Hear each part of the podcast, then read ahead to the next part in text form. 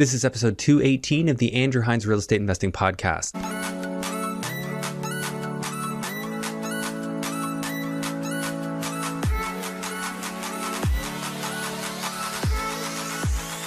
This episode is brought to you by Control and Compound Financial. They teach real estate investors how to multiply their wealth using infinite banking strategies. For a complimentary wealth coaching session or to learn more, visit www.controlandcompound.com forward slash Andrew Hines. Welcome back to the show. Today I've got Zack Brittain here with me, and we dug deep on Kitchener Waterloo, what there is going on there, how investing there works. Uh, in specific case study we dug into was the accessory dwelling unit, which, if you were following Bill 23 that was passed in uh, the end of 2022, this basically was going to allow municipalities um, well, allow people within municipalities to kind of skip the zoning amendment and go straight to three units regardless of what your zoning was. So, very similar to what happened with the secondary dwelling unit um, bylaw that was passed, I believe it was back in 2017.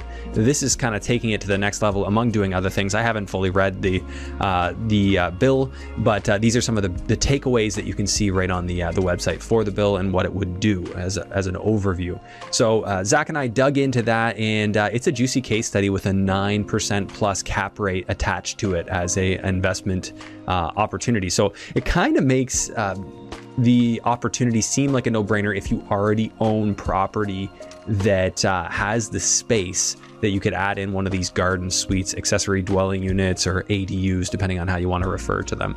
Uh, so it was a great combo. Zack's an interesting guy, very well spoken, um, and very knowledgeable. Uh, he's educated in business and economics, so he loves to dig into the, the stats and nerd out on that stuff. So uh, we had a great combo today. It was a long one, and I think you're going to get a lot out of it. So just before we get into the episode, uh, please take a moment to rate and review this podcast. If you're an audio listener, five stars would be greatly appreciated. And if you're watching on YouTube, make sure sure you like, subscribe, hit the notification bell, and leave us a comment. Um, ask your questions. What do you want to know about? Uh, is there a topic you'd like to see covered? What do you think here? Uh, would really appreciate it. Just more interaction helps get this podcast out to more people. And if you haven't already checked it out, REI Hot Seat is my deal analysis sister channel. Uh, check it out. The link is in the description. And uh, if you're interested in just getting into the nuts and bolts of, of active deals on the market right now, uh, that's where you want to be. So without further ado, let's jump into the episode with Zack Brittain. Hello and welcome to the Andrew Hines Real Estate Investing Podcast. I've got Zack Brittain on the show, and I should have had you on a while back. We met last year, yep. and you were kind enough to help uh, film my campground and for the uh, Canadian Real Estate Channel. Yep. Which was a cool project, really. Yeah. Yeah, so that was uh, sort of the beginning of it. I think actually I, I interviewed you when I was hosting that channel for an update on Kitchener because you're a realtor and you were doing market updates. Correct, and I think you might have been down in Florida getting cooking some with some of that stuff. This might have been like last year before things really started hitting the fan. That's right. Yeah, yeah I've been uh, been doing some stuff down there. So. Let's uh, let's dig in, Zack. I know we were kind of back and forth. You had some stuff that you wanted to cover today, but you know, very first thing, let's just get into your story. Tell us about why you're here today. Um, so uh, why I'm here today? One, I, I I do really like. I started getting into the content creation game um, as a way to kind of like build my network and really meet people that kind of thought like me, but um, like it's all about real estate. it's all about real estate, baby. So your uh, content creation, like I know you were doing a lot for Canadian Real Estate Channel. Yeah, a lot with Peter and social mediation, the Canadian Real Estate Channel. But I just I I realized I was just comfortable being on camera and talking. Um, that's something I kind of figured out in like grade ten film class. Well, I was gonna put that out there as in your intro that you're a good talker, but you, you just said it, so now I don't have to. I'll I'll take all that credit, but like it wasn't never something that like I really shied away from. Like presentations in high school, in college, and in university, I'd be like, yes, like I'm pumped about that because I can communicate well like that. But you give me like an assignment or like a test to sit down and like study for, I'm just like, nah, yeah, this doesn't really. I, I can't bring my energy to the table with that. I have to. If I'm focused for too long, I get bored. But like my big story is I when I was going through uni uh, I wanted to get into investing, and I have to credit my mom to for getting me into an investing. Was I took a really kind of long path to get to like a career. Um, I mean, for somebody my age, I'm only 31 now, but when I was going through uh, high school, I was like, I'm done with school. Like, I was getting good grades. I didn't know what I wanted to do, and my mom was like, Okay, like I know you're gonna move out west and like you know, you know, take a year to figure it out, but like promise me you're gonna go back to school. And then she gave me a copy of The Wealthy Barber. And there was two problems. One, I didn't know anything about investing or business, and I had no idea what I wanted to do. Two, I like maybe had read five books in my life up until that point. Like school was very easy for me. I never really studied in high school, and I had no idea what I wanted to do. My mom gave me that book, and I was like, oh, I can just like save a little bit of money and invest in something safe, and I can actually like you know be well off. Kind of a crazy idea, and that just really planted the seed. Why school then? I mean, a wealthy barber, I feel like most of the stuff in there, like it's more self education versus going to school. Like, because the school doesn't teach you those concepts. No, I mean this was like ten years ago too, and the expectation at my family was, you know, you're going. You to go to school, You're yeah. going to school, It's it's tradition. You go to school. right? My sister, my my dad only did a year or two of college. My mom went to nursing school right after she was done high school, and that's what she did forever and loved it. Um, and here I am having options. You did business school. Yeah, so I did two years at Conestoga College International Business, and then went to Prague for six months as an international student. You ever get a chance to go to Czech Republic? Great time. You can you can ball on a budget. People are super nice, um, and like it's just beautiful and clean. And so we did six months there, and I came back and I realized I didn't want to travel for work. I was in international business. I was traveling for school. I thought that was really cool. And then I realized I was like, I'd much rather like work at something I love and then spend my free time traveling. And so, you know, I, I finished off a degree at Guelph for economics and finance. But halfway through that, I realized like I'm not the smartest guy in the room. I'm not, nobody's hiring me because my marks. You know what I mean? Like I don't have connections with the corporate world. Um, I knew I wanted to be in finance or banking, and that was going to get me somewhere there. But my last year, like I stopped studying. I stopped like really trying to get good grades because I did the math and I wasn't going to be able to get dean's list. Yeah. And I was like, if my grades aren't going to get me my job, what am I going to do? So I joined every club I could. I started, I helped start an investment fund for the students at the University of Guelph with a couple other guys that were like really into investing in the equity markets. I bought my first investment, which was like a gold ETF with OSAP money. Lost 200 bucks, made 500 bucks, put the money back in the OSAP account, never touched it again, and, and was just like, okay, like if I wanted to do something, I'm gonna have to like start meeting people and talking to people and figuring out. We're actually doing it, right? Like, because the, the the the seeing the guys on TV or on social media, like they're not talking about banking and investing. Then it wasn't like wasn't like really a cool or like a really important thing that I was finding a lot of. So I was like, you know what? Worst case, I make a lot of friends and maybe I learn something. Let's do that. And that was like, boom, perfect. That's how I, you know, really thought of maybe I don't want to to get a nine to five. I go meet some people that are doing some stuff, and then my business partner now, Matt Phipps, convinced me after a couple beers to quit my job at the bank and get into real estate, and away we go. yeah. So you've been doing a real a realtor job for how long? Yeah, that's uh, six years. And shout out Matt Phipps. Uh, he's my partner. He actually a pretty good story. So my brother-in-law at the time was quitting his job. He was in sales. He was like a recruiter. He was doing pretty well, but he had a few investment properties. He's like, you know what? Maybe I'll, I'll do this full time. I said, well, hey, my uh, my buddy Matt just interviewed with a, a real estate team that's growing like crazy. Young guy at a kitchen who's crushing it. And they're looking for, for, for new guys. You know, you're in sales. You you have experience in real estate. You, you do well. So he interviewed. He hired my brother-in-law, and then was like, "No, no, no! Like, I'm not going to interview you. Like, I already got my guy." And I was like, "Crap!" I like, I was pretty excited, like, right? So I convinced him to give me an interview, and he didn't want to hire me. And then so I, I remember the first time I'd ever like wrote something down before I was going to like call somebody.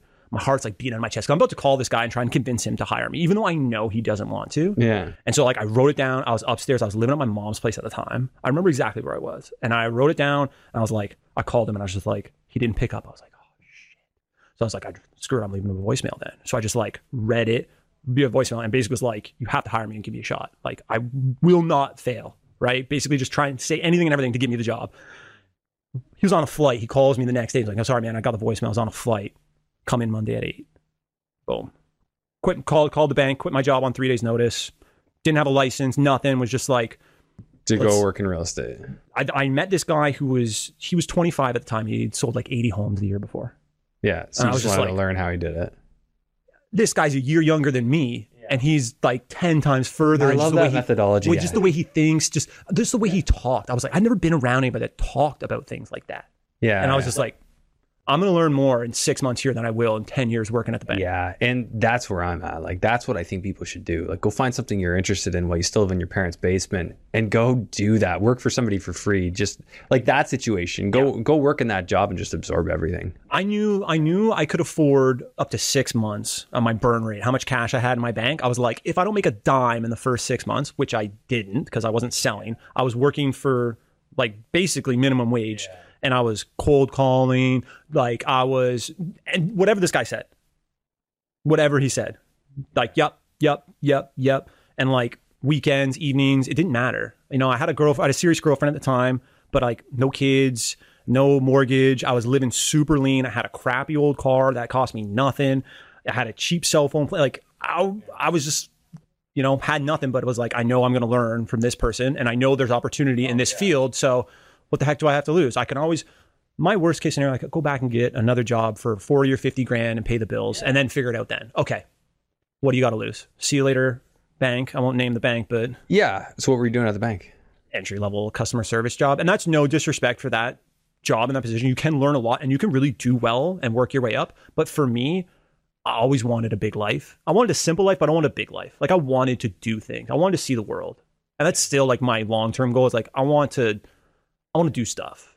And unfortunately in this world, you need money to do stuff. Do you ever? You know, now more than more than you know you used to. I saw somebody put out like how how uh, one hundred thousand dollar salary works. Uh, what it, they said, buying a five hundred thousand dollar house with a one hundred thousand dollar salary, and like what your monthly budget would look like. And I saw they had food at eight hundred dollars a month. I'm like, who's buying food for eight hundred dollars? Groceries for eight hundred dollars a Yeah, groceries. Okay, if you're spending eight hundred dollars a month on groceries, where are you shopping? Like, how are you doing that now? Like, I don't. and groceries have gotten more expensive so like maybe it's kind of possible but like even if i went to like a boutique like grocery store specialty everything and i'm eating like steak and seafood a couple times a week i'd have a tough time spending almost a g on groceries a month A month? How are you doing that, dude? We spend that like a week. really A week, yeah, between baby stuff, diapers. we're okay okay we're not talking baby stuff that doesn't count No, like diapers, wipes, like all the a- food, organic berries. Like my son eats like a six dollar organic berry raspberry a day. oh minimum yeah minimum Our- he's, our- a, he's a fruit disposal machine. Yeah, yeah. Well, we got the Kitchener Market right down the street from us. Um, that that that we do, and then we do like meal prep services sometimes. But even that, like that, can get expensive. And I eat out a ton.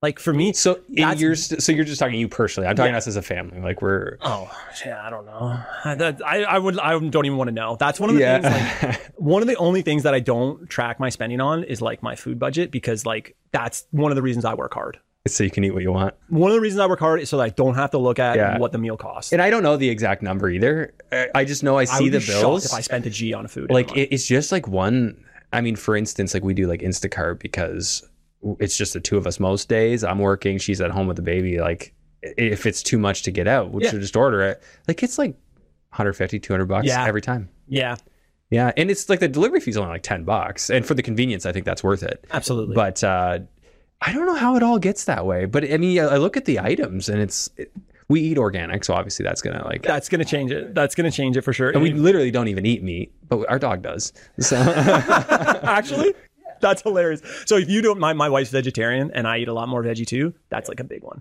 but my cheese budget Your cheese budget's through there. See, we do nut, michelle she is about the cheese life we Oh, do the yeah. nut cheeses, so uh, yeah, that can get expensive. Yes, it can get expensive. We And I'm went on a like, I'm like huge tangent food here. basics. my my business partner makes fun of me because there's like a food basics and a Zehrs, and in Kitchener, like Zehrs are like the Longos. They're a little, little bit nicer, like a Sobeys or whatever.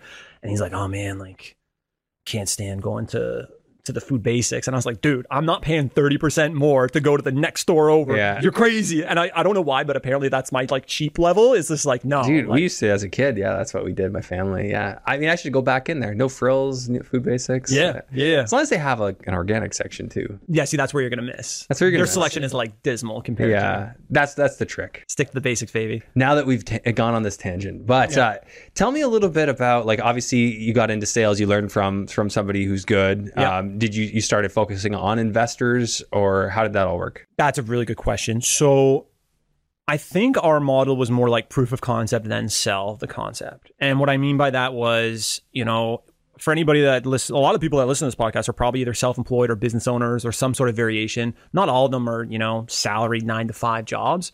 And where I'm going with this is I needed minimum two years before anybody would even sniff a mortgage. Oh yeah, So, and like, I don't know too many realtors that go out and do a couple hundred thousand their first year in real estate. It's pretty rare. And I was not one of them. Like, I was barely getting by my first year. And, you know, I'm dedicated. I'm working hard, but, you know, just chips weren't falling my way. And so, you know, my second year I did a little bit better. And then third year, a little bit better. And then I finally had, you know, two years plus of, of income to show and had a little bit of scratch saved up. and um, able to get a mortgage and able to get my first investment property. And um, that was the Cat P House. You got a cat house. I got a Cool. P House, yeah.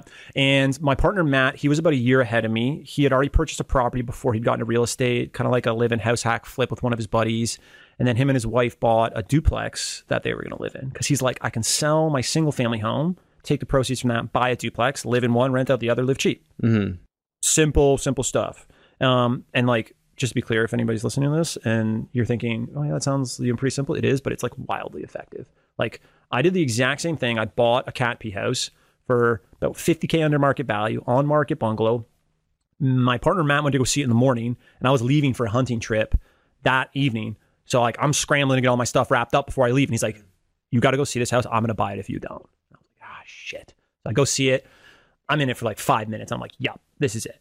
Like, this is a layup. This is perfect, right?" And about nine o'clock that night, I'm in the dining room with the listing agent and the Yeah. seller and my other business partner in that I'm going hunting with in the car in the park in the driveway, and I'm negotiating it at the like the kitchen table. So you'd already been a realtor for a while, so you knew how to do yeah, all that. I yeah. know really like to, to to get into the investing side, like I had already the basics of finding deals and negotiating contracts and understanding pricing and Yeah. the basics of that. I was already very well versed in that, and that's just learning by doing and having a mentor to like, hey, well, what about this clause? Okay, Yeah, what yeah, about this type of you know? They're saying they're pushing back on closing date, but they're flexible on price. How do I kind of make that fit best for the needs of that the sure helps for finding your own. Yeah, and identifying value in your home market. Like I was full time, like seven days a week for like up until now. Like I still am, but at that time it's like everything, all day, every day. And so we picked up that one as a duplex conversion. Um, good ceiling height. I looked up. I knew all the zoning requirements. My partner and Yeah. some of our clients had kind of done some of them before. They were that was really starting to pick up steam in the Waterloo region market Yeah. um, because you're getting a huge value bump. There's a huge need or huge lack of inventory for single family homes and affordable rentals. And you can convert a single family home into uh, you know a rental property of two legal units that you could get premium rents for. There's just a much bigger bump. Yeah. This was about maybe about four years ago. Okay, so you're like 2019 Yeah. time frame. Yeah, and like you know, bought it 425. It was on the market for 450. Knocked 25k right off the bat. And, And this is when converted were selling it. over asking because I, I went in and was like, guys, like you might get 450, but like the property needs needs some significant work. And I mean, absolutely no offense, but you know, I'm sure buyers are going to come through this, and they're going to say, well, you know, we need to take care of the smell, and you know, we got to clean up pretty much everything. And so that was a way for me to negotiate a favorable deal under market value. And so I just saved myself 25k and like, yeah, oh yeah, had my 20% down, Yeah. had no cash. How much did you invest in it to? Um, we were probably all in. It probably took me about 160, 150 all in to do the upstairs and the downstairs because like I was doing a bunch of the work. And I know it's a podcast, but like I got soft hands. So people listening, like I got desk hands. I am not a handy guy. Like, don't give me the power tools. Oh, like, and I knew that I wasn't interested in that, but I knew that I needed to do it because one, I didn't have the money. Yeah, that's kind of where I was at. My first one. Yeah. right? I didn't, didn't have the money to pay a good contractor to do it. Like straight up, just that wasn't in the budget. And two, now like I know what it takes. Yeah, it's super handy to have done that. Yeah. So when a contractor is explaining to me that they need to do this, this, and this, it's like, okay, well, not only do I, you know, I've walked the smallest bit of that walk. Yeah, But- we have a similar story in that regard because I did a little bit. You know, I, I love using like power tools and actually doing stuff. It's just like that's more of a hobby. Like I don't Yeah. want to do it because there's a gun to my head. Like I got to get it done. And I think identifying what you like and why and what you can really bring value to is is like a big part of just being a successful investor. And uh, that was like I did the math before we bought it. I was renting a place in downtown Kitchener with my partner and you know, Michelle and I were like we could live for a 100 bucks more on a monthly basis after I buy this place, renovate it, refinance it and pay off the private loan to finish the renos. Our monthly is a plus 100 bucks. I can afford that and I have a property and I, I'm going to keep that property forever. We're actually going to put a tiny home in the So back. So why would you be more? Why are you 100 bucks more um, than what? More uh, than, than our rent, essentially. Our rent Than your our, current rent? yeah. Okay, so you'll pay a little bit more, uh, but you'll have a secondary tenant there. Yeah. And now you have an investment that's adding, Yeah. adding value. To Yeah, and so I and I refinanced it, got all my money, all my cash back, and then went and dumped that into two other projects, and that was it. And then you're off to the races. I was just Yeah, and you said you had a private mortgage. Did you private first or private I- first and second? No, I a lender on the buy, and then uh, a little bit of private loan from the bank of mom, Uh, I took 60k from her to finish off the renovation. So I burned through all of our So you had some of your savings, and then yeah, yeah. And then after the refi, paid mom back the 60 ga- the 60 grand, and then she refused to take the interest that she promised that I promised I'd pay her. She refused to take it, so I took her and my sister on a trip to Costa Rica instead. They, they didn't say no to that. I was like win-win. I was like, all right, Yeah. well, once I buy the tickets, you're not going to say no. Is that been your model since to go in and, and burr properties that way, or are you doing something different now? Good question. Um, I think we were really guided by like what the opportunities were in our market. We were very my myself and my partner Matt. Um, he runs the sales business with me, and he's my investment partner along with another partner of ours, Kevin. And we started to get together maybe just after 20 end of 2019 and we're like you know they'd done a couple flips together. Now that i had cash to bring to the table because i'd done a successful project they were like oh maybe we can do more at the same time or we can do bigger stuff. And, and in our market um, flips were still single family flips still had meat on the bone for those. Um, duplex conversions were like a good mix between a single family flip and like a triplex fourplex burr and they were readily available. So we would go for a triplex fourplex burr if we couldn't find any of those or could, the numbers couldn't work, all right, then we'll go back and we'll start off offering like more aggressively on duplex conversions because we had the we had done three or four of those kind of combined. We kind of had those numbers locked down. So you could basically you walk in in five minutes. We're like, all right, we know we can net this after we turn around and sell it or, or refinance. And the one you did with your girlfriend is your girlfriend or your wife? A wife now, but Yeah, yeah.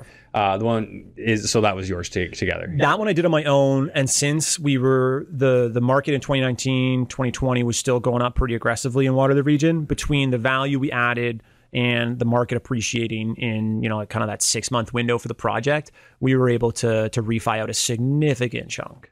Tax free, go roll that into the next few projects. You know, the market's still going up. We got And you did those projects with your partners. yeah, project with my partner Matt. Um, most of those duplex conversions, if we could get you know next year's price today when the project's done, all right, we'll offload it. We'll take the gains and we'll move on. But if we weren't getting the offers that we'd like, one strategy we often went with was we list it for sale and for rent at the same time. Okay. And so the reason being is one, it was vacant, so we could get a lot of showings in quick, and there wasn't any issues with tenants. Two, if we were getting really good applicants for our tenants at really good rents, then we're more inclined. And to this is after you've already done the reno. permits done, everything's closed up, we got it staged, um, so it's looking as good as it can. We take all of our media. So you just see if they're going to give you an offer you like, you take it. I like that. Everything's for sale at the right price. everything. I say there's there's a few properties in the. You say I don't want to sell it, but then somebody comes and offers, situation changes, somebody sell, offers you a price. Okay. Yeah. And so we started doing a lot of duplex conversions. That was our bread and butter because our, our fallback was, oh, if we have to keep it, we can refi almost all of our renovation and our down payment money out. We could still get A lending for those as well, yeah. which is like so juicy. Thinking about your your yeah So juicy. your backup plans. So you got to be thinking about those. Yeah, and and a big methodology for us was what is our like one, two, and three option with this property, and with the smaller stuff, we were we had multiple options that made good logical sense. I call it A, B, and C, but yeah. so the A plan was all right if we can flip it for enough profit, we take it because then we're stacking profits to go buy bigger stuff. And what's enough profit? Like you have partners in on this. Yeah, the the the minimum we would do for a single family flip is like we need to be making 30k minimum after everything. And that's like that's a smaller deal. You're and that's like really conservative. So you try to do better, but if if it's 10k a month. yeah, Project should take us 3 months beginning to end. We should be about 10k a month for it to be worth our squeeze at the time, but like in actuality you're more like 50 to 80k on those single family Yeah. flips and then closer to 100 150 on the duplex conversions. So see that's that's amazing. that's great money. Uh, yeah. And See, Sean Allen used to come on. He, he, every time I would talk to him, he'd say, "Oh, 20k, 20k minimum. That's what we make." But he didn't. He never actually told me until I pried more. Oh well, no. Rarely are they 20. That's like an absolute worst case scenario. yeah, and like uh, our model was, you know, if it doesn't appreciate and during the time that we're doing it, can we make 30k on it comfortably? And since myself and my partner Matt are full time realtors, like we know yeah, you can move it. You don't have to pay. Uh, I'm not paying- your I'm paying yourself. You're only paying one side of commission, which is huge. You're going to list the property yourself, as you know what what appeals. You understand how to stage it to make it sell. gives me inventory Yeah. to list. Yeah, so it gets I your can- name on things, so now you're getting calls and you're getting new clients out of it too. And so it just made a ton of sense. And like that's kind of where the ding ding ding light bulb went on. We were already naturally heading there, but we didn't like verbally look each other in the eyes and say the words, "Oh shit, maybe we should really just focus on working with investors." Until maybe like 3 2 2 years ago. Right? 21, let's call it. So then you just slid over to working with investors at that point. well, then point. it's just like, well, shit, we've done this enough times. I have dozens of projects that we've done with success, um, you know, that we've been profitable on. We have a Rolodex of contractors, financiers, lawyers, accountants on deck for our people that are going to need those things if they want to take it seriously. And then we can say, hey, look, you know, I can look at a property on the MLS now and be like, you buy it for this. This is how much it's going to cost you. Here's your net result. If you finance it like this, this is how much you make. If you finance it like this, this is how much you make. the key success factor, I think, to being an investor focused realtor is you have to be an investor yourself. Like some people say they don't want that. I feel like that's a mistake. If you work with a realtor, realtor who's not, like they just certain things they won't get. Yeah, They don't. They can't think like you because they don't think like you. and it's mind-boggling how few realtors are actually invested in real estate. Yeah, I find that very strange when I find out like you're, you know, even the ones that just flip and they never own anything. I find that odd. I'm like, well, why, why wouldn't you want to invest in it? You know, I but then again, flipping's a business. I'm no no no problem with that. I just I find it interesting. Yeah, but like I went into real estate super blind. Like I had no idea what real estate was actually like. I had like I had, I don't even know if I'd met a realtor before.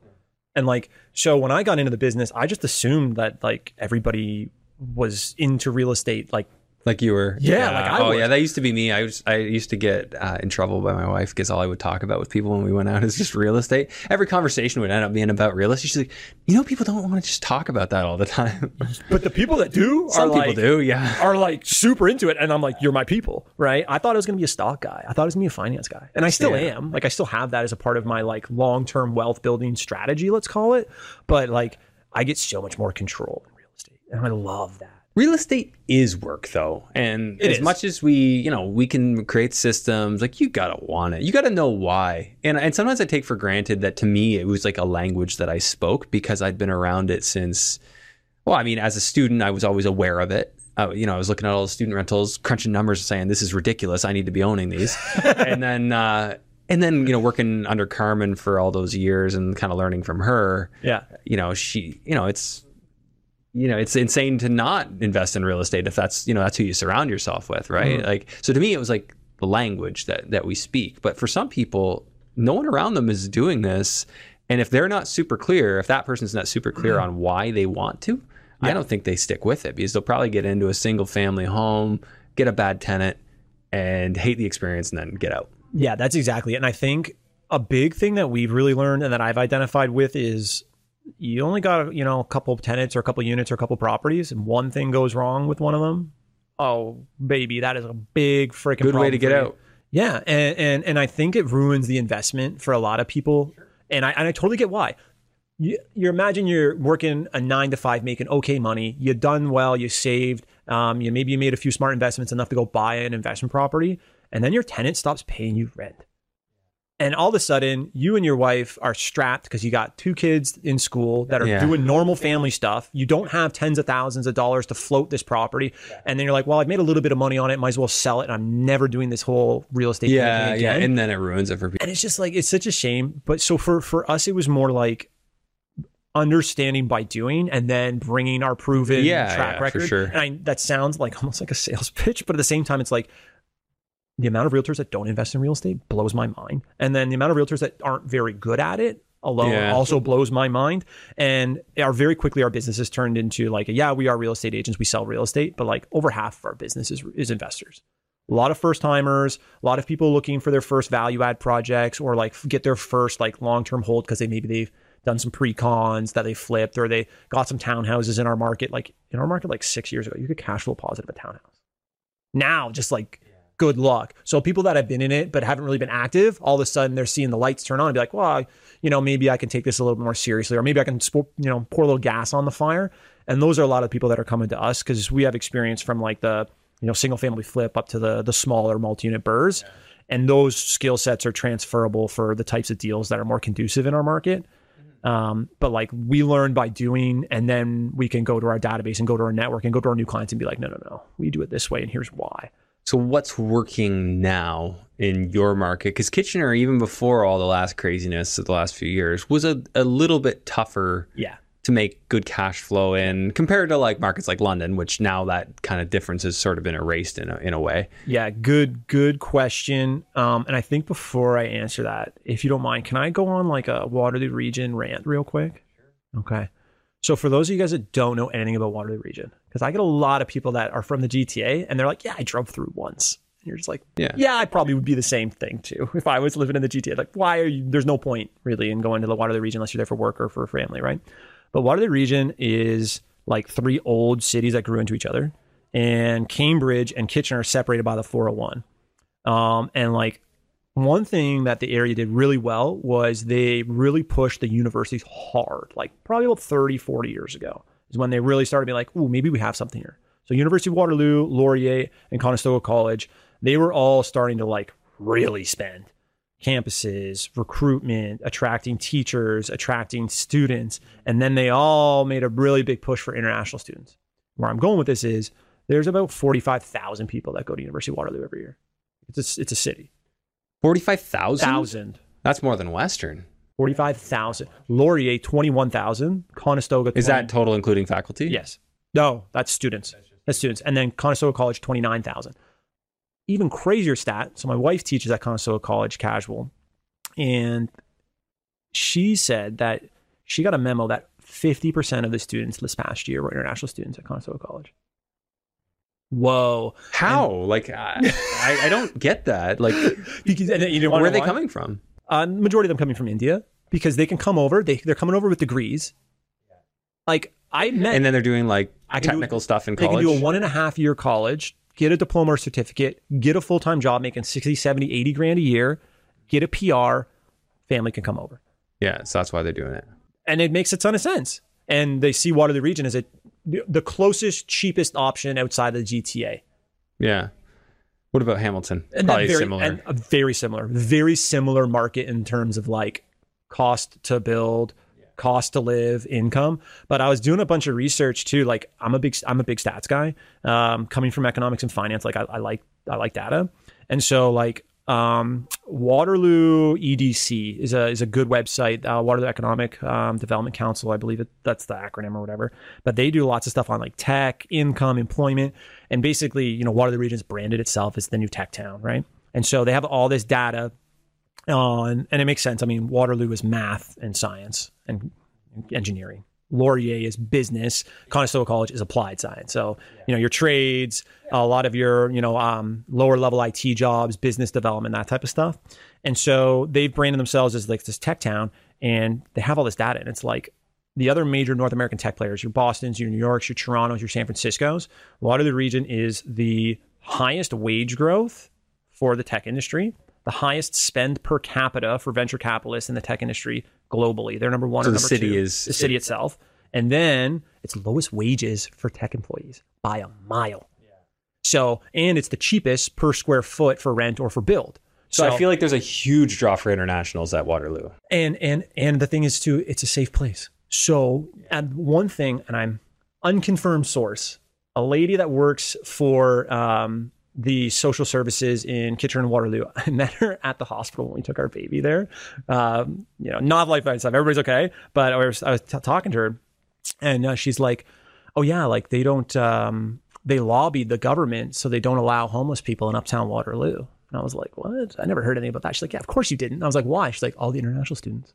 How could they convince all these rich you know international families to send their students there? Like you go on the campus it's kind of similar to to western like, i see a couple ferraris on campus every now and then yeah and Well, you're will from the international students. They'll be driving those. and you're just like, you know, what? What is going on here? And then I'm like, that kind of makes sense. So a lot of the social services went into Kitchener. Kitchener got the got the bus station and got all the social services because that's where all the transit hubs were. And Waterloo, they're nice and clean. All the international money can keep flowing there. Yeah. Cha-ching, cha-ching, cha-ching. So do you like student rentals or do you just like what it does to the area? Uh, I like what it does to the area long term because as an investment, not really my cup of tea. Um, I, I, I the headaches, I just can't be bothered. There's a lot of competition for student rentals. I mean, this is going back a few years. Now now with the the housing crunch, I that probably doesn't even matter. No, in Waterloo region specifically, um, a lot of the big developers lobbied um, the like the municipal government to put in these new regulations and inspections. um, because they wanted to start building and developing. And they knew that smaller time student rentals were, or student rental landlords were just squishing as many bedrooms as they can. So they're like, ooh, I know how to get them. Let's just make you know, inspections mandatory. So all these properties get inspected. So now they're illegal. So now there's less play for the smaller guys. Big guys just moved in and they started building all these beautiful, you know, condo style or apartment shared living space style, like purpose built student rentals.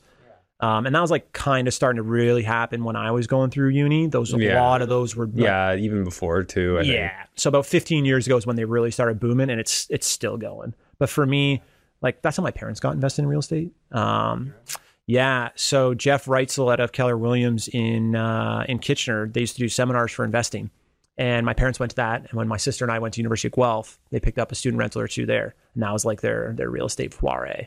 And I was just like, I know I was a pretty responsible kid, but like I know what students are like. I don't want a part of that. Like long term quiet tenants, please and thank you. I think it's the uh, the how with the student rentals because I had a great experience investing in student rentals, but I've also had a bad experience investing in student rentals.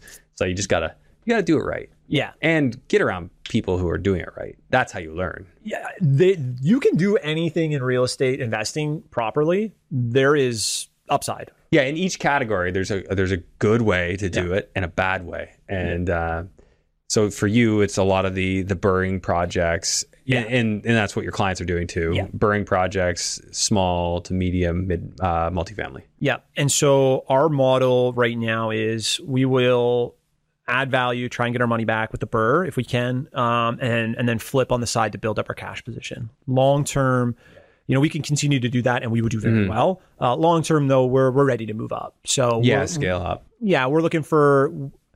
I don't know if you've ever done the math on your portfolio, but like properties that you've sold, what would it have been if you kept them? Oh yeah, I try not to do that. I my partner did it once, and he told me, and I was like, never tell me that ever again. But then it was just like, okay, now we really got to focus on how do we acquire and keep as much as we possibly can, and we're at that stage where we're battling ourselves for you know getting resident getting good lending you know our you know our ratios are good but policies are really tapping us out. yeah, out you really got to start looking into the commercial uh, credit unions, and, and then you're you're gonna have to either be a little bit more money in the deal, probably that, and a little less cash flow because you're gonna pay a slightly higher rate. Yeah, and you got it. And so our big thing right now, Andrew, is um, we're going to have to move into the commercial financing, and we're going to have to bring more money down. So if we're bringing more money down and we're going to go commercial financing, okay, then why aren't we taking those bigger chunks? Why aren't we moving up into like, your your and eight, that's the 10 natural progression. Like everybody thinks small, and and I've been having this conversation with people lately because it's been on my mind. I've done several episodes digging into development, Mhm. and I don't know. Like sometimes I don't like. I'll think an episode's gonna do crazy well, and then and then it won't. And, and this is like I don't know like uh, if I'm judging by like a comment or I get a couple of DMs or whatever, um, and, or how many views it gets on YouTube or downloads on SoundCloud or whatever. Um, and with the development one, I, I was kind of scratching my head, and I'm like, is it that when I have people come on and talk about developing in other countries and and doing developments in general, it just seems unattainable, even though Yeah. it's not. I don't think like this because I ask these questions because I'm genuinely curious, and it's Yep. the progression. It's going from super super simple initial like what we most of us did, bought a single family to start. Yep. Then you get into a duplex or whatever, burr, you know, renovations, and you work your way up. There's a natural progression. 100%. And uh, I guess this, you know, the reason I bring this up is, is there something about it that could make it easier? Like, you know, when you're talking bigger buildings, or when I don't know if you've ever even thought about getting into developing as well, uh, so that there's more there. There's more. There's a bigger slice of the pie potentially there, or even a same slice of the pie but a bigger pie. So I think maybe one of the reasons why, if, if you, whatever metric you're using to judge how successful those episodes are about development is, I think you kind of said it without saying it, is a lot of people just can't think that it's possible. It's And, hard like, to relate to. I thought before I got into real estate, I was like, if I ever get up to making a hundred grand a year, I fucking made it. yeah. My naive, like I was a pretty, I, I would like to say I was a pretty well, you know, rounded and educated individual for an 18 year old, 19 year old. I had a lot of really positive and big life experiences, traveling, doing lots of stuff. But uh, I was like, oh, 100 grand. And you're like, Yeah. baby, life is good. Whoo-wee. Uh, and then you realize like how small you were thinking back then. And you're just cutting yourself short. So for people that are listening to this, if like whether it's dreaming to make a certain level of money or to have certain things, like your mind is the only thing holding you back. Your mind is the barrier. Like, yeah. It is the barrier holding you back. And I think, and I said this so many times, it is a lack of clarity about what it is that you want. And, and a lot of people are afraid, you know, the dare to dream thing, like afraid to actually say what it is that they want and Yep. get clear about that. And we're, we're all though? guilty. Absolutely. Quickest way to figure something out though is go find somebody that's doing something that you think you want to do. Just go try and be as close to them as possible for as long as it takes for you to figure out if that's what you want. Well, and you start to see some cool things, like because people who you think are doing cool things, go hang out with them, and you'll be like, "Oh, wow, you do that? That's cool. I want to do that." yeah, and it's it's crazy how normal a lot of these people are. they make things that you start speaking the language. and and like you know somebody that's got 300 or 400 units you're like oh my god like this is just some old rich dude from family money that's just sitting up at the cottage and they're just doing whatever the heck they and that's honestly usually so much further from the truth. They are more than likely somebody that is exactly like you. Had a aha moment where like oh shit maybe i can actually do something like this and then they just go out and do it step by step. And that's my partner matt's thing is like he is very much like a this okay then after we've done this the next step is that and then the next step is that and the same thing for like when we're picking a specific deal or when we're picking like a goal for a year it's like okay well last year we did this that made a lot of sense. This year i'm going to go attack this this and this. And for us like we're at the part of our business where like i we could keep doing what we're doing now. We can do great and that's fine. Um, but we're at the point where like you know we're looking to build our network. We're looking to partner up. We're looking to to to reach up for the people that have been crushing the deals one or two levels higher than us. Yeah, see if we can't get somebody on board to help us with some of their smaller deals or if we can just be around and learn from them because that's one of not only the most effective way to learn quickly but also just like oh my god you may make a friend and you may actually make some money and you may actually like learn something like it's not overcomplicated You know what I just find interesting? Like a lot of people, I feel like they need to get in that circle, and then there's the occasional one where I can't quite figure it out. We have these old family friends that they came over from Europe uh, when I was a kid, bought a farm around the corner from where I grew up. You know, worked that farm like crazy. Eventually sold it. You know, bought another business up north, um, and they created a hundred million dollar a year sales business. And uh, and like we're talking like ten percent plus profit margin, like they're just crushing. And I'm like, how like how did you go from such such humble basic beginnings and just Working the uh, work land. it work it up you know and, and it's and it's people underestimate what you can do like they'll they'll be like they'll uh, overestimate what you can do in a year and underestimate what you can do in five Yeah, I've and i'm that. like that Yeah. i used to be so much more like that be like oh i'm gonna do all this stuff this year but literally if you just like i some of the guests that you've had on lately had a couple of them said very similar things they're like just go and do it Yeah, and I, I know it. that sounds like a really like well that's like the Duh. robbie clark thing i don't know if you ever followed him like they just decided they just decided he and dylan they were going to do 100 million in real estate acquisitions and they must have already done that like i don't know uh like that was like the first time i had him on back in 2019 yeah, they're definitely there now. And and it's just like I, I think for for our business and like to answer a question you asked previously, like, yeah, we want to get into development. That's a natural progression. So we were doing over a million a year in renos, just ourselves for our own projects. And we had a friend of ours that was a partner on a bunch of our deals who was running a painting business. And we're like, hey, why don't you ditch the painting business, go contracting with us, run the contracting business? It'll improve our projects. Mm-hmm. You'll probably end up making more money, and two, we can do more projects so that our you know our investment kind of group portfolio will grow more and quicker. And then then he's like, oh yeah, that kind of makes a lot of sense. Yeah. So then we brought another one of our good friends on board who used to work small projects for the city of Kitchener. Um, really detail oriented, very like very exact with everything, and knows the inner workings of the planning division at the city Kitchener, which is our home market. So come on, and he, bringing people into the team that are strategic yeah. yeah, yeah, and like these are all friends of mine. And but it takes a few years to really figure out how serious those friends are and like they really want the same things but like got like four or five people in my life that are around the same kind of level as I am in terms of like business and um you know capacity to go execute on things. I think is maybe a good way to put it. Um and they also want things. Yeah. They want to see if we can grow a business. They want to they want freedom. They want, you know, they want to be able to do what they want to do whenever they want to do with their families. It was a big reason I got into real estate because you could control that. If I work harder, I get paid more. I was like, oh, I'm down to work hard. Yeah, like I'm I'm down with that. And um, so the team we put together, uh, they run the construction business full time. Like I said, I got desk hands. Like nobody wants me on the tools. Um, and uh, I myself and my partner Matt can go work with our clients that are buying, selling. those deals are a little bit more straightforward. You single a lot of single family homes, but then the other half of our business is single family flips, burrs, duplex conversions. ADUs are big in our market now. We're breaking ground on our So like uh, third unit, yeah, basically. yeah, tiny homes. Except my partner Matt told me I couldn't say tiny homes anymore because he's like, man, some of these that we're quoting are like 750, 850 square feet. He's like, that's bigger than any condo that they can get in the market. It's not tiny. And I was like, fine. Yeah, he's so proper all the time. And I'm just like, it's a tiny home. And uh, so we're breaking ground. We're doing three of those on our own properties this year, I think. And we got one lined up for a client as well. Okay, so we're going to run two types of numbers right now. First number we're going to run is an accessory dwelling dwelling unit, Yeah. ADU, Yeah. uh, which not every city has approved yet.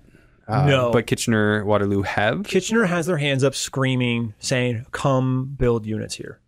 So they want the rear rear yard units. Yes, they want anything can get. So before uh, Dougie brought in his new bill, basically being like, "Yes, let's build," um, City of Kitchener rezoned pretty much anything around their downtown corridor to be like, if you can fit it with the parameters, put an extra unit on any. Yeah, they actually want it, and it's not one of those like like London did it, but like literally But no fits? no problem will no property will actually qualify. Yeah, yeah. because they just made their requirements way too hard. Yes. And so Kitchener is kind of the opposite route. And they're saying, hey, we know we need new units. I'd rather people permit it and we make adjustments on the permit. We can be a little flexible there.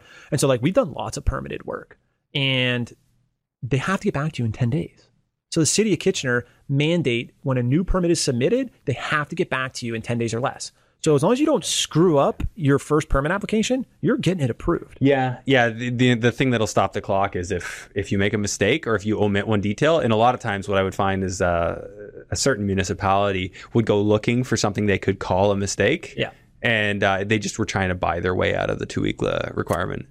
Because that's a that's a province wide thing. I and they're so understaffed. Like I feel bad for the inspectors and the people working the plane divisions is because there's just not enough of them. Yeah. So if we did an ADU, like what are you going to get in Kitchener? Um, because I, were, I really want to just isolate that financial decision. I've already got a property. Yeah. What if I were to add a unit in the backyard? What am I looking at in terms of rent for one of those units? Say I build one of the 700 square foot ones. Yeah, That's a gonna be one bedroom, two bed, nice. or- You, you got a one bedroom plus den or a two bedroom. Like you could probably, if it's a two bedroom, you're probably renting it out for like twenty four hundred. So say you're getting a 2400 on that rear yard. Um, theoretically, you could go to the bank and get them to appraise that into the value. I don't know what banking policy is for that on the residential side. It may be a little tight still, but if you go commercial, I bet you you can find a lender that'll. Hundred percent commercial. You can. Um, we haven't actually finished that on the back end yet, but like And I haven't done it either. That's why I'm just saying. Like, I mean, I'm just speaking in theory here. from from all the conversations we've had, that is much more likely. But like if you where I think these make the most most sense right now too is if people have existing properties they want to add value to. Right, and that's that's why I'm isolating that in the numbers here. So say like, what's going to happen to your taxes if you do this? They're going to reassess you. Are they going to add a thousand a year to your taxes for that? Maybe? No, I don't think be- so.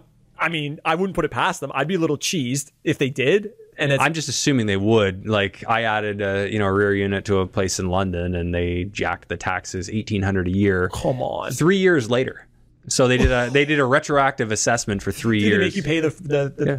All Oh, at once. Yes. So just like get it at the end of the year last year, and it's like you owe nine thousand eight hundred dollars. Your property taxes for something that was done three years ago. Oh, what a kick in the ass. So, um, if you're gonna go, like, do you want to do this for like an existing property, or like, you Yeah, wanna so buy we're, we're doing straight right up now? existing concepts. Okay. So we're going to start at the top. We're going to say, what's the addition of rent? We're going to work through the expenses, and then we're going to look at what does it cost to add that Yeah. and, and calculate a return on investment. Yeah. So, um, I, I, in, in even the additional mortgage amount, let's just say you did a blended increase and you got an extra bit of mortgage on it. So Yeah. we're going to go through that concept. Yep. So insurance wise, you're probably going to pay maybe an extra thousand bucks a year. That's probably Yeah. fairly close. So so we'll call the taxes an extra thousand, uh, the insurance an extra thousand. Uh, maintenance will do the five percent on that. Utilities, Yep. you're hoping the tenant's going to pay everything there. Yeah. So you're gonna have to completely run new everything. All new services. for virtually everything that we've seen. Unless So you're has- trenching it in. You're going to bring somebody out Oh, yeah. for a day, and they're going to trench in all your services. That's not cheap. No. Um, you can potentially connect to the plumbing in the existing house and run through the house. Yeah, but if you're digging all that up, Yeah. might as well just make it separate. Depends though. If you have to go through a driveway, you know what's cheaper: uh, busting into the back wall of your house and catching the main uh, the main stack, assuming code will allow you to, uh, or going around. And I've I've done uh, you know the busting into the wall and connecting, but you could easily I know many people who do the do the ladder and go around the house. And again, it's going to depend where the driveway is or where the hookups are. And in a lot of these older areas, a lot of big ass trees. And are you going right into the road? Do you have to go into the road, or they, are they allowing you to take the water service? Like, say you have what's the standard service, uh, one inch? Again, like it depends. Some areas will have that, and other areas just straight up won't. So you'll have to go right to the street. Yeah. So yeah, exactly. This is the thing. Like in London, it was like you have to tap into the water main in the road for every single unit. You could do the additional unit, but if you wanted separate meters, Yeah. you have to tap in. in in a lot of the areas where the lots are likely more conducive of like making these work very easily, then you could probably just get away with like not going all the way to the street. And we'll we'll get into that. So so you're saying hypothetically the ones you're looking at, could you just connect in the front yard? Like you could just find your main you- probably what you're gonna do. yeah, as long as it's big enough. Like that, and that's the And thing. that's the thing is if it's not, then you're going right Then you're going right street, to the street, and you're like, yeah. sweet, guess I'm paying for a new driveway.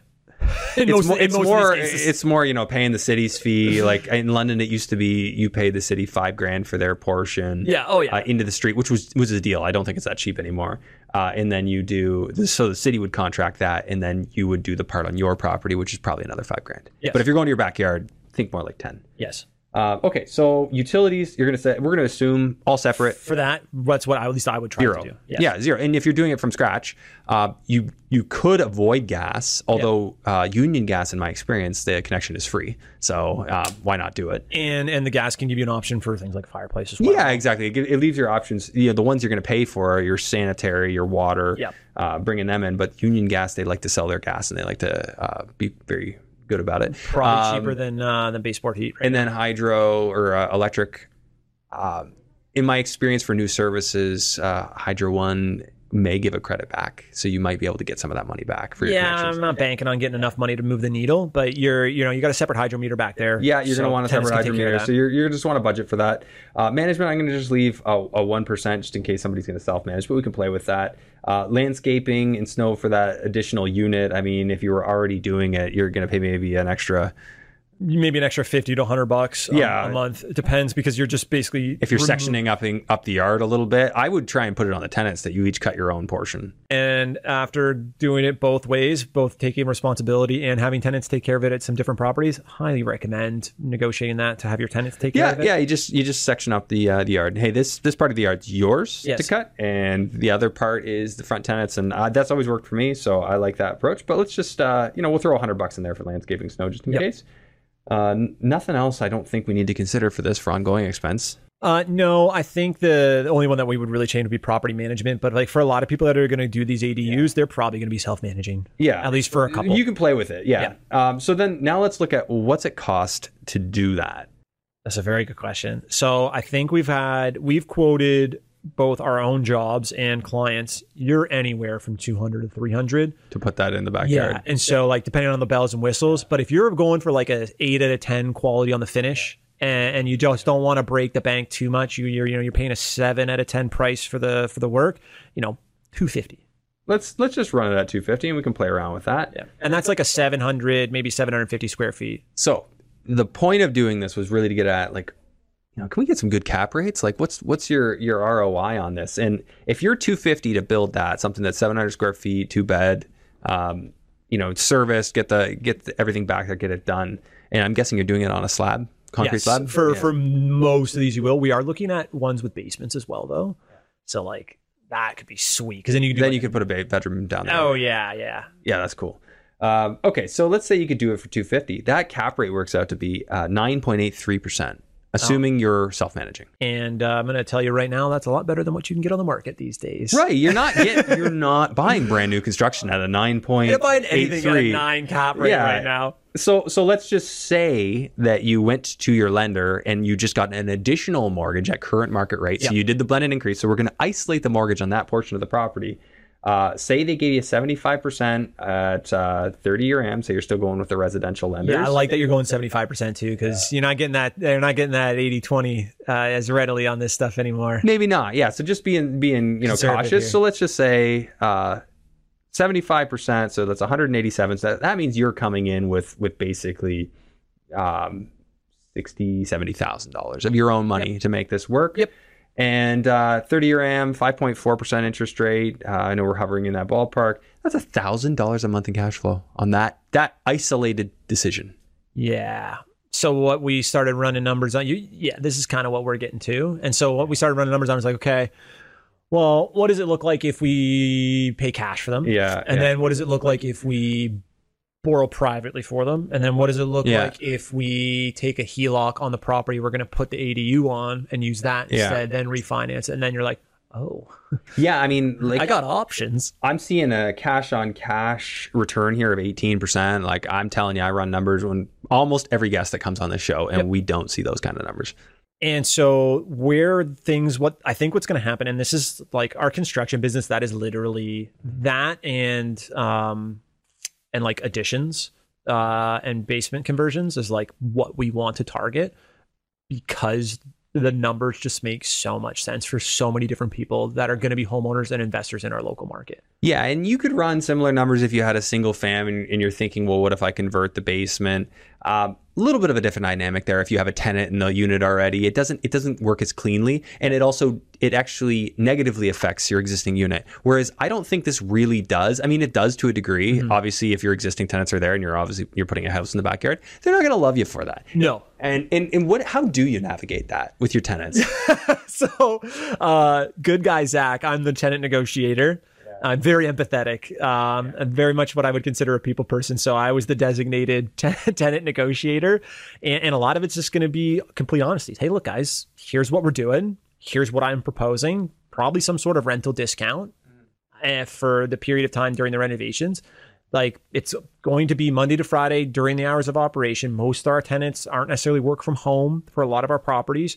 Um, so, you know, we'll give them a little bit of rent discount. And if that's really a deal breaker for them, hey guys, a few months before, we're planning on breaking ground in June. You know, I'll happy to give you a little bit of a rent discount. Here's what I propose. But if you don't want to be around that or that it's a deal breaker for you, give me your 60 days. Yeah. Yeah, and and would it say in the lease typically that they have access to the yard? Like I'm trying to think if I ever include that in my leases. Uh, I don't really think I specify. In I just leases- it's just the building that they really yeah, get. exactly. So a lot of these properties are going to be like duplexes. So what we've done is we've done a duplex conversion on a site on a lot that has you know, over 43 frontage, over 110 depth. So we can right away qualify for up to about 700 square feet minimum. Yeah, is is it a uh, gross floor area? Yeah, percentage. Or is it a lot coverage area? lot coverage. Yeah, and so- the setbacks are what kill you. Um, so So you like have to be so far from the back, so far from the side. So is there any gross floor area max between the existing building? Uh, the typical lots that are going to like have those types of things you're like i said you're above 43 frontage you're about 110 depth if you're bigger than that then go nuts like if you You'll have a big lot go to town unless uh, is there an issue if if like say uh, there's uh, some sort of environmental protection? Like will they stop you from doing it potentially? oh probably Yeah, so you got to watch out for that. yeah so there's a few areas that have like floodplain Yeah, floodplain. So will they allow that in the floodplain? They don't even do duplexes in the floodplains right now Okay, because in my experience with the like the Upper Thames Conservation is like they would, if it was within zoning bylaw, they would allow it. But if it, but they hated intensification, and it, so if you needed a minor variance, you were immediate no. so they want intensification and similar type of rules but like i wasn't just willing to take the chance i'm not i wasn't willing to get a client or Oh, pick yeah. up one ourselves without No, like you gotta- the city being like yeah yeah, you're got to tie it up and then get the okay. Yeah, there, there's ways to do that. How many places have you tied up conditional in the last couple of years? It's been hard, yeah. yeah. But now it's come around, I think. Yeah. A little bit, uh, although I hear realtors saying they're seeing bidding wars again. Yeah, straight up. I mean, last two weeks, our market has taken a, a turn. Just really got hot. Yeah, and it's like, whoa, like I don't, I don't know if I like this. Um, I'm seeing ten offers on a place. I'm like, yeah, like I can see why there's ten offers, but I can't see it selling for the price it did. Um, Oh, that's just not good. So we're going back to what we were seeing before. I didn't want to say that, um, but like, and it's like this is two weeks, so I yeah, don't it's want tough to tough to know. Yeah, it's it's enough to be like, mm, I want to watch this, but not enough to be like, hey, there's a really serious trend. But like, there's we just have no inventory, and so that's why. well, that's the supply issue. and so we could go down that rabbit hole deep because when I first got into business, I was like, why don't they just build more? My naive Zack was just like. I mean, I know there's lots of builders around. There's money. I know builders make money. Why don't they just build more Yeah. units? And then I, I got to, to what I thought was the bottom of it. I was like, yeah, we just, there's one, they're not incentivized. Two, there's not a ton of labor. Three, it's kind of expensive to build. That's the real thing. Like, I mean, the ADUs would seem a lot more exciting if they didn't cost two two fifty to three hundred. And like, I mean, the numbers still are great, but it's like two twenty four hundred is a lot for a tenant to pay. Like, we've really pushed the rents. rents rents have been insane. So we had another deal. Um, uh, this was actually the only property that we bought conditionally. We had like a one or a two day inspection on it because we needed our plumber to go take a look at this shanty sump that they sump pump that they put in, and the basement like the property's over 100 years old, so it's a rubble basement. And like we're like, nah, we kind of want. I'm not. I don't scare easy, but I wanted to take a look at this one, and so we bought a fourplex in downtown Kitchener, fully tenanted. Believe we got it for like 958, and this was just a year and a half ago, two years ago, fully tenanted, and it was like break even as is. We're like break even. You know, we'll take a look at it. And then, you know, we looked at the lot, and the lot was over 160 deep in downtown Kitchener on one of the main streets leaving King Street. And I was just like, ooh, I like that. You show up on site, and there's a single detached garage and then a massive lot behind. And I was like, we're doing something with this eventually. Let's wrap this up conditionally, double check our numbers, get the plumber in there. We firmed up on it. And then within the first year, three of the four tenants just naturally turned over. So all of a sudden we went from break even to like up, I want to say like 1600 a month and we painted and cleaned. How many units was this place? Four. Four units, and you get the backyard. I want to build something. So that's a development play potentially. How wide is it? Sorry? That's the thing. It's narrow. It's narrow. There's a nice, beautiful home right beside it and a nice, beautiful home right behind it. But the one beside, meh. And there's apartment buildings surrounding all these lots. So I had a, I taught I had like a three hour conversation with a guy that tied up two houses side by side and ended up building a massive student complex, like sixty bedrooms, sixty or seventy. So cool. And uh, he tied both up conditional one year closings. So he had he had the ability to be conditional for one year. Gave him a big number, but they weren't looking to sell anyway. Yeah. but it was a big number, and if they did, they did. And uh, you know, so he got X number of way through the development process, enough feedback to know that he wanted to proceed. Yeah. And uh, so he just pulled the trigger, even though he wasn't quite there. They they gave feedback saying, "Yeah, we're on board." Yeah. And uh, he's got like primo primo student. And see, that is just one example of like there are so many ways to get a deal. Like think about that. Like so you many approach the owners, knock on their door, offer them a price that's more than what their home's worth when they weren't looking to sell, Yeah. but it's conditional for a year. That that shouldn't bother them because they weren't even looking to sell. But I'm getting such a big number. It's like, ooh, maybe it's worth it. Yeah, yeah. Say, hey, like this may or may not work for me. Full transparency. I have to try something. Yeah. So are you into this? I mean, I think so many people are very reasonable. I mean, I think a lot of people, I get questions, people reach out to me about tenants and hey, I have this issue. And I'm like, well, have you just literally been honest with your tenants just like you were honest with me? I'm like, just talk to them. They're people. It's it's a crazy thing. I think a lot of investors really kind of miss that because they're focused on the idea and the business and the investment, and it's just like you have to realize that you're dealing with people. just people. Like if, if you have an issue, like for instance, like if I'm going to sell a place and I have a tenant in there, if it's a single family, like 95% that the buyer is going to be a owner occupier. Yeah. And if that's the case, then why not me propose a win-win to the tenant? They get a free month rent or something and say, "Hey, would you be willing to just give your notice and go look for a place?" And as an agent that sells properties, like having those conversations up front is something that we do with our investors. A lot of investors will have like what we're seeing, in, especially in our network and in Kitchener, is people that have successful single family rentals. And they're doing that exact same thing. They're going to roll those profits from the single family rentals they've had for like 10 years. Because 10 years ago, you could cash flow a house or a, or, a, or a townhouse or a semi. And then they're like, oh, well, like, you know, I've made some good money now. Let's roll it into something more serious long term, mm-hmm. i.e., a multi unit. And then we'll propose things like that all the time. Yeah. Because you're gonna, it's gonna show better. Yeah. You're gonna sell it for more money, and you got to get the tenant out of there. Unfortunately, Even if it's the best tenant ever, I'm telling you right now. unless vacant- you're selling to a turnkey buyer like unless you're an Yeah. off market direct to buyer Yeah. kind of thing like that, that's how i used to sell my student rentals like i wouldn't even list them we'd go straight to people who had buyers who wanted that Yeah. and we'd tenant them yeah, you like you can go through once, and then they're gonna make up their mind like that. Yeah. Yeah, it is a big difference. yeah so uh, unfortunately because no one wants to get the tenants out they don't want to have that conversation it sucks it does but awful. if you just realize that it's people and people have the conversation it sucks they don't want to hear it you don't want to say it but they get where you're coming from. Yeah. I say it. Hey, I don't want to be having this conversation. I wish it wasn't this way, but this Yeah. is what we got to do. We're selling it, and this is realistically what's going to happen. I think honesty, especially with your tenants, is typically one of the best policies. Like they're they're just people. For sure. Okay, Zack, we've gone uh, gone overtime here. Any words of wisdom, things you'd like to share with the audience here? Uh, words of wisdom. Um, yeah, like go out and make it happen. Like I know a few other people on the show have said that, but like I was never somebody that was going to do something like this. And all of a sudden, you you know, you get good at you get to executing one thing, you get to learning, you get good at being around the right people, and all of a sudden your mind, like I am further now than I ever thought I would be in my entire life, and it's been five years. So I'm like really curious how far we can push it for the next ten. Um, for people that want anything Waterloo region, like we want to be, and I know I'm going to be in business in Waterloo region for the next 20 years. That's where I'm going to raise my family. We got a, a new baby, an eight week old this week. Um, and like that's where I want to raise our family. That's where my family is. That's where my businesses are. And um, you know, we want to be you know major people in residential real estate in 20 years. So get involved in the construction, get involved in development, starting property management this year for our own stuff, and, and really want to be a leader so that all the people that are buying homes from us or starting their first investment properties, you know, we can drag them along with us. Because I, I learned pretty early, you know, I could probably go a little bit quicker myself, but I'm going to run into a wall. Like you can definitely go further together.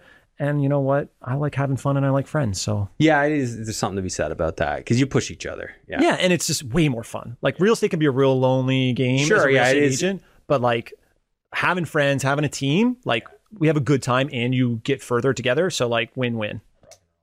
Um, okay, where do people contact you or follow you? Um, Instagram at Phipps Brittain Real Estate, P H I P P S, and then Brittain. My uh, my real estate partner Matt Phipps. He's proper English from Leicester, and my last name is Brittain, and I'm like super Canadian. So we we get in some banter about that. Um, we do an investor hot list as well. So like if people just want like an email blast once a week for what's going on in in Waterloo region real estate, totally free. I do it personally. I look at all the deals. I make some comments on them. Kind of share what I'm seeing for offers. Uh, you can find that on our website at phippsbrittainrealestate.com. Uh, and then YouTube. We've been doing some stuff with the Canadian Real Estate Channel, social mediation, and our own YouTube channel, uh, YouTube Phipps Brittain Real Estate or the Canadian Real Estate Channel. Um, you know, we do monthly videos there. Nice. All right. Well, appreciate you coming over. And uh, was a pleasure. Yeah, yeah. Thanks for the donuts as well, by the way. Vegan Bloomers, donuts. Bloomers, shout out Bloomers Yeah. Vegan Donuts in Burlington. Yeah, I got to take one home to my wife. So, anyways, appreciate it. And uh, yeah, it's good connecting with you again. Likewise, thanks for having me on. There are a lot of people out there talking about the infinite banking strategy and whether or not it makes sense for them. To find out what it's all about and if it's a fit for you, visit controlandcompound.com forward slash Andrew Hines, where my audience can gain exclusive access to books, podcasts, and webinars tailor made for real estate investors.